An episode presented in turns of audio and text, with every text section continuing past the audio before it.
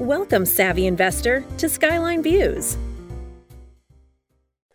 Welcome back to another episode of Skyline Views. I'm Chris Mills. My guest today is entrepreneur, real estate developer, and practicing attorney.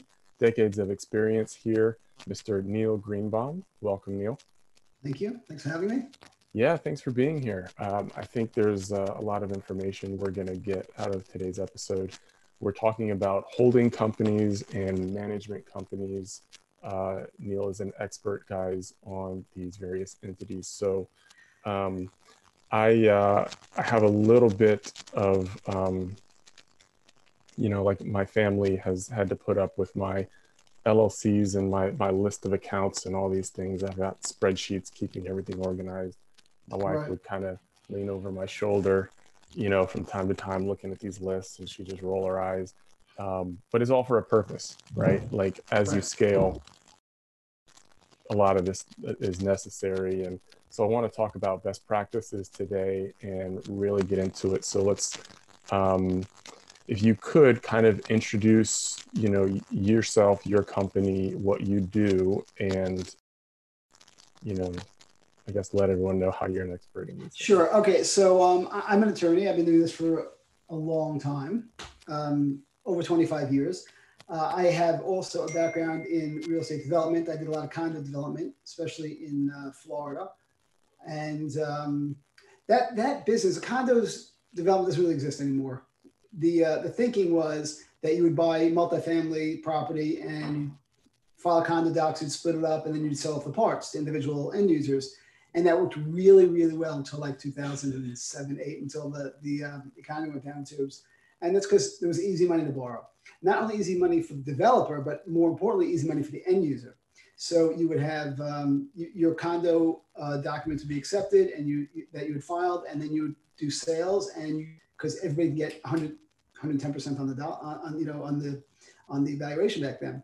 So that doesn't really exist anymore most of the time now I'm, I'm involved on the uh, buying and selling ends, mostly with multifamily as an attorney. So, um, and it's my practice. I have offices in Florida and New York, but I do things nationally. And, and um, I see a lot of movement starting to happen now coming out of COVID. For COVID, it was a little, little dead there. And I understand that banks are more, um, they're questioning things more than they used to in terms of lending. So that's also putting a, you know, a little wrench in things. But I think we're coming out of it. And um, I'm optimistic that at least multifamily. I'm not so optimistic necessarily about you know retail office right now, but I think multifamily is still always the way to go in terms of uh, if you want safe, reliable commercial real estate. Very good. So someone going into that, say they're they're making a multifamily purchase, what should they be thinking thinking of ahead of time as far as holding companies, entities? Um, so I'm a Okay, so listen, I, I funny, I, I, did a post on this on LinkedIn recently about single purpose entities. You know, when, when you buy a property, you know, a lot of people don't like to have, we discussed, don't like to have multiple entities. Don't like to have 10 LLCs, don't like to file tax returns, don't like to do like K1s. The thing is, I think single purpose entities are the way to go. A lot of lenders require them because they sort of insulate the entity from doing any other business or owning any other thing, and thereby not being uh, have any have any you know um, culpability with regard to any liability from anyone else. So when you buy a, a, property, for the most part, I always form a new entity. Okay, we don't have to, we don't have to save two hundred fifty dollars. That's not important when you're buying real estate. I, I trust me, I've seen everything. Ten million dollars in real estate, but they want to save two hundred dollars on forming an entity. No, wow. you form a new entity. It's a single purpose entity. That entity is going to own that property alone. You want to form a separate management company? Great. You want to do a separate third party entity do something else? Great. But but that entity itself, the property itself, is only going to be owned by that entity.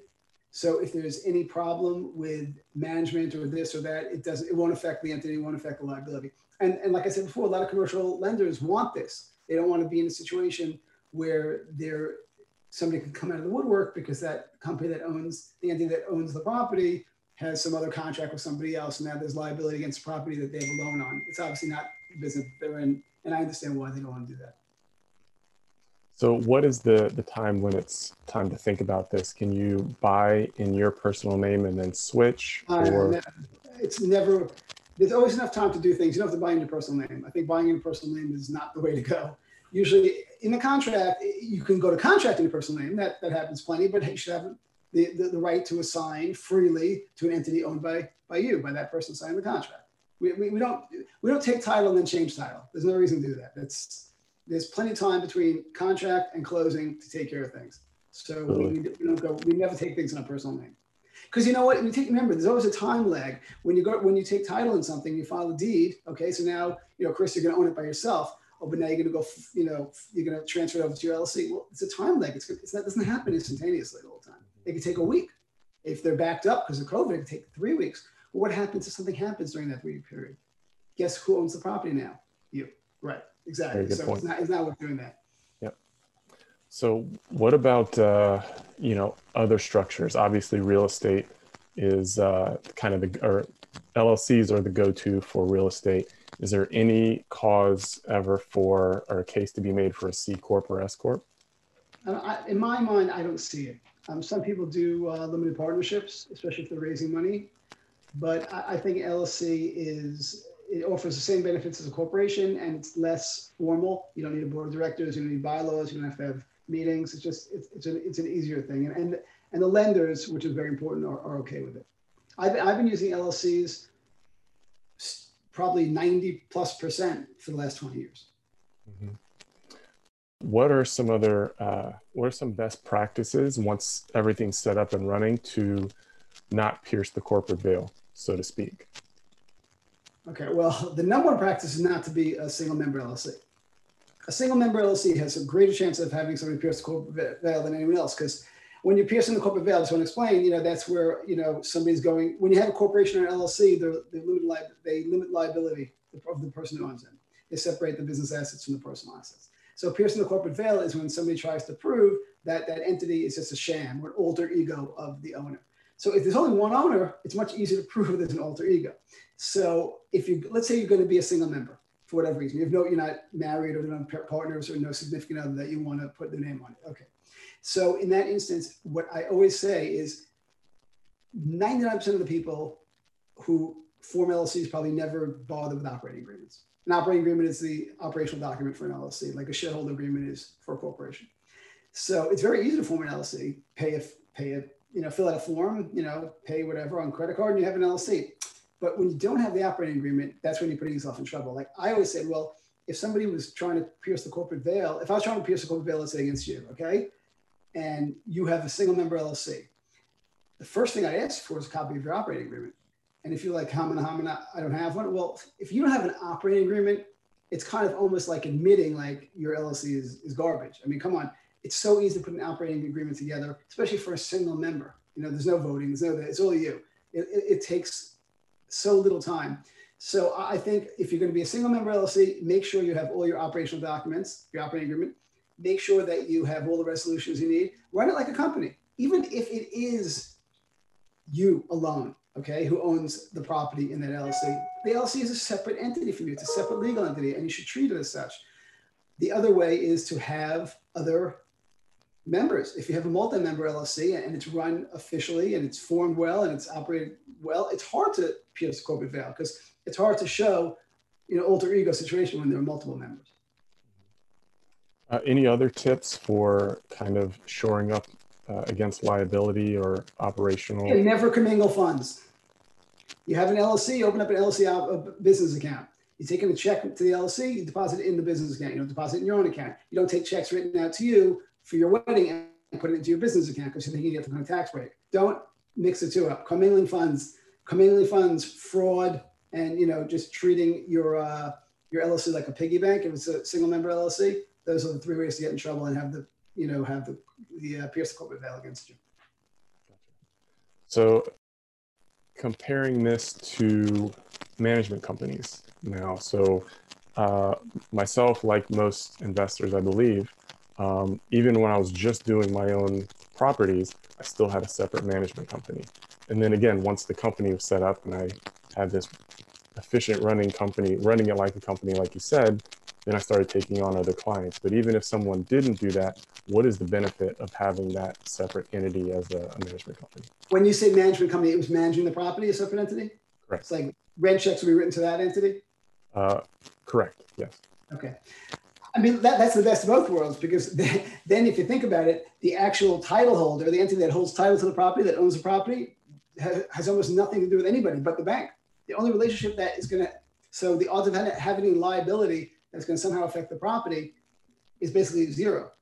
You know, because except if, let's say, there's a trip or fall or some kind of injury, but then you have insurance.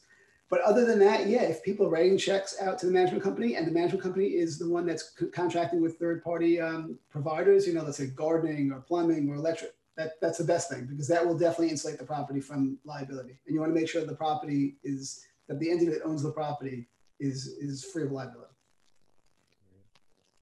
And as far as structure for that goes, I mean, I had an LLC. Is there anything else you'd recommend? It doesn't. It, it, I think that really matters at that point. I mean, from a tax perspective, if you know an LLC, an LLC is fine. Like everyone always says, I ask people, what kind of entity do you have? Oh, I have an S corp. But an S corp is not an entity. An S corp is just a tax designation. And an LLC can be taxed like an S corp. Correct. So I, I don't think it makes a difference from the management company standpoint. Gotcha. Any other um, best practices or tips regarding the uh, management entities? Well, I would keep things separate. And if you can have the rent checks written out to the management company, that's the best thing. And I would also, I mean, not everyone does this, but you obviously have to have requisite insurance on, on the entity that owns the property, but I would have requisite insurance on the management company as well. You know, it's not it's not that expensive, but have some kind of errors and omissions, whatever you need. You know, li- general liability, whatever, whatever. You know, it'll probably cost you a few thousand dollars, but it's worth it. Good. Um, and the thing is, one more thing, sorry. Sure, no, no. So one thing you can do, okay, because this doesn't matter at all. Yes, a single purpose entity for each property. So let's say you own 10 properties. So you can have 10 LLCs, one LLC owning each property. But you can have one management company LLC. There's no reason to have more than one. That's just, that's just, you know, that, that's just being overly, you know, circumspect. There's no reason for it. If you have one management company that's legitimate, formed legitimately, operating legitimately, it has contracts with the third party, you know, providers. It collects the rent. You can use the same management company for every property. In fact, you're, you're probably better off doing that because when you call the plumber from property number six, and he's also also be the plumber on property number one, two, three. You know, it just gives gives you it gives you um, more credence, more credibility with these third party. You know, oh yeah, we heard of that management company. We deal with them on two other properties. So I would I would keep one entity for the management company. There's no reason to ever go more than that. Gotcha as far as mapping out a plan for, you know, say I want to start deploying this capital that I've been shoring up. I wasn't sure what was going to happen with COVID, so I left it sitting on the sidelines. Now I'm going to start buying real estate. Um, are there best practices, uh, you know, from from where you're sitting, as to how to deploy deploy capital, when, what order of things, you know, lining up your LLCs, et cetera, et cetera. So I, I remember I remember seeing something like 25 years ago, I know I'm dating myself. It was a business card for a realtor, and it said um, like, um, "What happened to the young man who waited for the price of real estate to come down?" It was a picture of like a, of an old like homeless person, basically. Okay, so I had this. I had actually an argument with somebody once about timing real estate. Like, if you're waiting for COVID to be over with, you might have missed the boat already. I don't know. I mean, they had news today about Pfizer, the vaccine. The market was up big. Who, you know, I, I'm I don't believe everything, but I, I wouldn't time the market. If, if you if you know an area and you know an asset type and you know what you want to buy, then I don't think you have to wait for COVID to be over. Granted, if it's going to be retail and you're at you know 35% occupancy, or it's going to be office and you're you know 35% occupancy, that's a special situation. You have to know what you're getting into. I wouldn't. I, I per I, I this is my advice. Okay, I would not tell a first time real estate investor to be buying office or retail now if they don't know how to run those types of assets. Okay, because it's a very difficult time. But if you're talking to that multifamily, I, I don't think it makes a difference. I mean, things obviously dipped as you know COVID started in the spring, but um, there are problems with multifamily now in certain jurisdictions in terms of evictions. They have to be careful about, mm-hmm. especially if you're not buying something with a lot of units. If you're buying like a, duplex or three units and you get one bad tenant, it causes you a lot of problems. In certain jurisdictions, I'm not sure about Maryland and Virginia now, but let's say um, New York or Florida, you, you can't you can't evict somebody for non-payment of rent at this point. In fact, I I personally, something I own, I had a tenant who didn't pay, so I couldn't do anything about non-payment of rent. But then the lease expired during COVID, Once the lease expired, they weren't a tenant anymore. So I could I could evict them because they don't have a lease. So I got uh, writ of possession. I got everything I needed from the court to give me possession, but the sheriff's not executing it. So I'm just waiting, but the sheriff's not kicking people out. So that's a, that's a moratorium due to COVID. So you, you have to be careful. I don't like timing things based upon COVID. I don't like making long-term decisions based upon COVID if COVID is not a long-term thing. If COVID is going to be eradicated in the next 12 months, 24 months, whatever it is, that means it's not a long-term thing. So to make 10-year plans on COVID to me doesn't make much sense if it's not going to be here for most of it. Circling back to uh, holding companies, you know, people are deploying capital right now and everything. If you're not a single member. If you do have a best friend, a partner, maybe even a spouse, um, can you talk about those uh, JV relationships and you know what they should have uh, in place going forward? Okay, I don't care if it's your college roommate, your, your, your fraternity brother, your, your best girl, whatever it is. Okay, remember, business relationship is a business relationship. Okay. And more friendships and, and family members don't speak to each other due to bad business relationships than you can imagine. Okay. So you have to treat it as if it's a business relationship. Just because it's your best friend or your neighbor or your brother or your sister doesn't mean you shouldn't have documents that you would have with strangers, which is what you should have. So if you're going to have an LLC, you should have an operating agreement. It should be well drafted. It shouldn't be something you take off the internet by yourself. Because when you're dealing with real estate, you're dealing with money. You're making a capital investment. You have something with value. You have that, that hopefully will appreciate in value. And you don't want to, you know, you don't want to have a seven figure or more piece of property or asset that, you know, you have some kind of cut and paste job you did off the internet yourself that doesn't make any sense. It's just not worth it. It it's silly. If you're spending so much money on, on the investment and so much money to, to run the investment, then spend the money where you have to. Now, yes, I'm a lawyer, I'm biased, I get it. Okay, fine. But the point is, is that I've seen, you know, garbage documents for people who have real investments. It just doesn't make any sense. So whether it's best friend or family, it doesn't matter. You have to treat it like a business, and it is a business. That's the bottom line. Mm-hmm. So you're saying it's just the operating agreement, or no, is there document? no, everything? I mean, if you're if you're buying anything that involves money, where you're going to have a fight because people fight about money. Okay, so anything that involves money, you have to treat like a business. Doesn't matter who your partners are. If let's say you're working in the business, you have to have you know division of duties. You do A and I do B. You do X, I do Z. You know that's you have to know you know how we distributing money out of the business. How are we getting paid? When? Is it 50-50? Well, it depends upon what the documents say. Who made what investments? Maybe maybe somebody wrote the check and the other person is doing sweat equity and, and is managing the property. My point is this when you have specificity, you usually can avoid conflict. And I tell this to people all the time. When things are vague, that's when you have conflict. So I would um, I'd be very careful. It doesn't matter who the person is, it doesn't matter how close you are to the person. When it involves money and business, you're at a different relationship than you've been before. And something you have to be very wary of and you have to treat professionally. Very good. What are uh, some resources that you could point to if uh, someone wants to start doing their homework on these kinds of issues?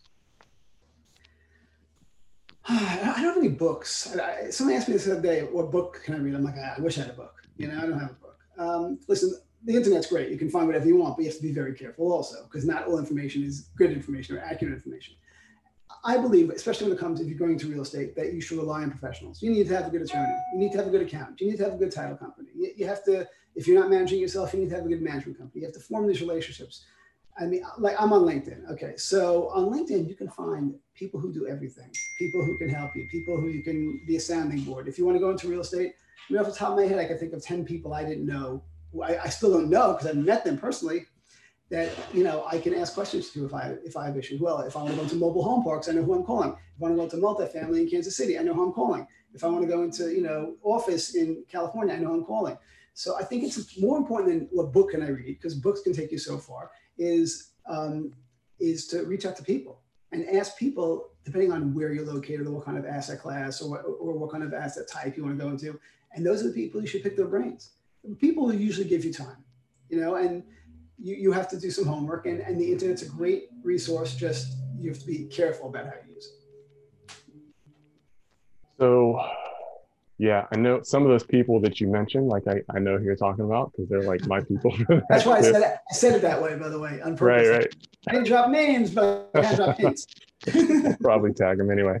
Um, so I guess real estate or otherwise business, like what uh, what does Neil read?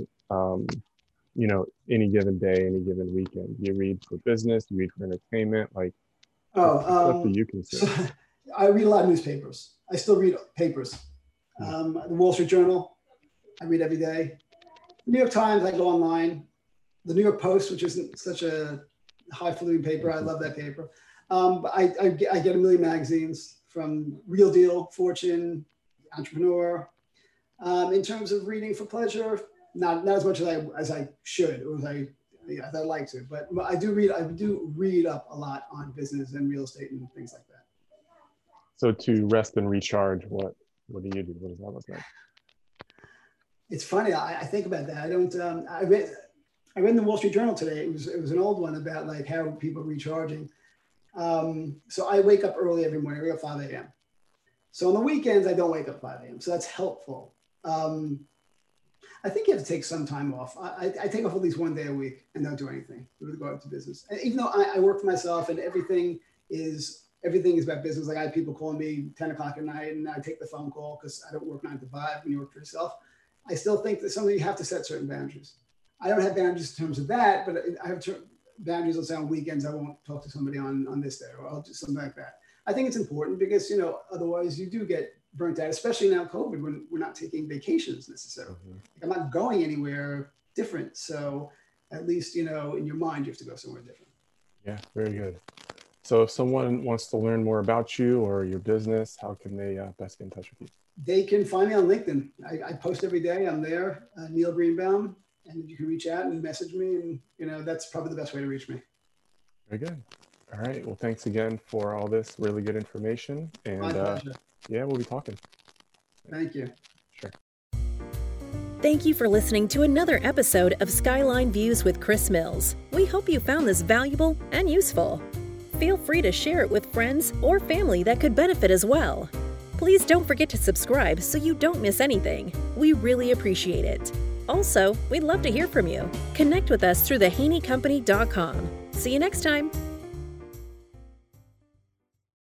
The information provided in this episode is not intended as specific tax or legal advice and may not be relied upon for purposes of avoiding any federal tax penalties. Skyline Views, the Haney Company, their employees, and representatives are not authorized to give tax or legal advice. Individuals are advised to seek advice from their own tax or legal counsel. Individuals involved in the estate planning process should work with an estate planning team, including their own personal legal or tax counsel. The information provided here does not constitute personal financial advice, but is meant for the conveyance of information for educational purposes only. All investing involves risk, including the risk of loss. Past performance is not indicative of future returns. Guarantees are backed by the claims paying ability of the insurer. Christopher Mills is a registered representative of Coastal Equities Incorporated and an investment advisor representative of Coastal Investment Advisors Incorporated. Neither Coastal Equities Incorporated nor Coastal Investment Advisors Incorporated is affiliated with Skyline Views or the Haney Company. Advisory services are offered through Coastal Investment Advisors Incorporated, a U.S. SEC registered investment advisor, and securities are offered through Coastal Equities Incorporated. Member FINRA SIPC, 1201 North Orange Street, Suite 729, Wilmington, Delaware, 19801.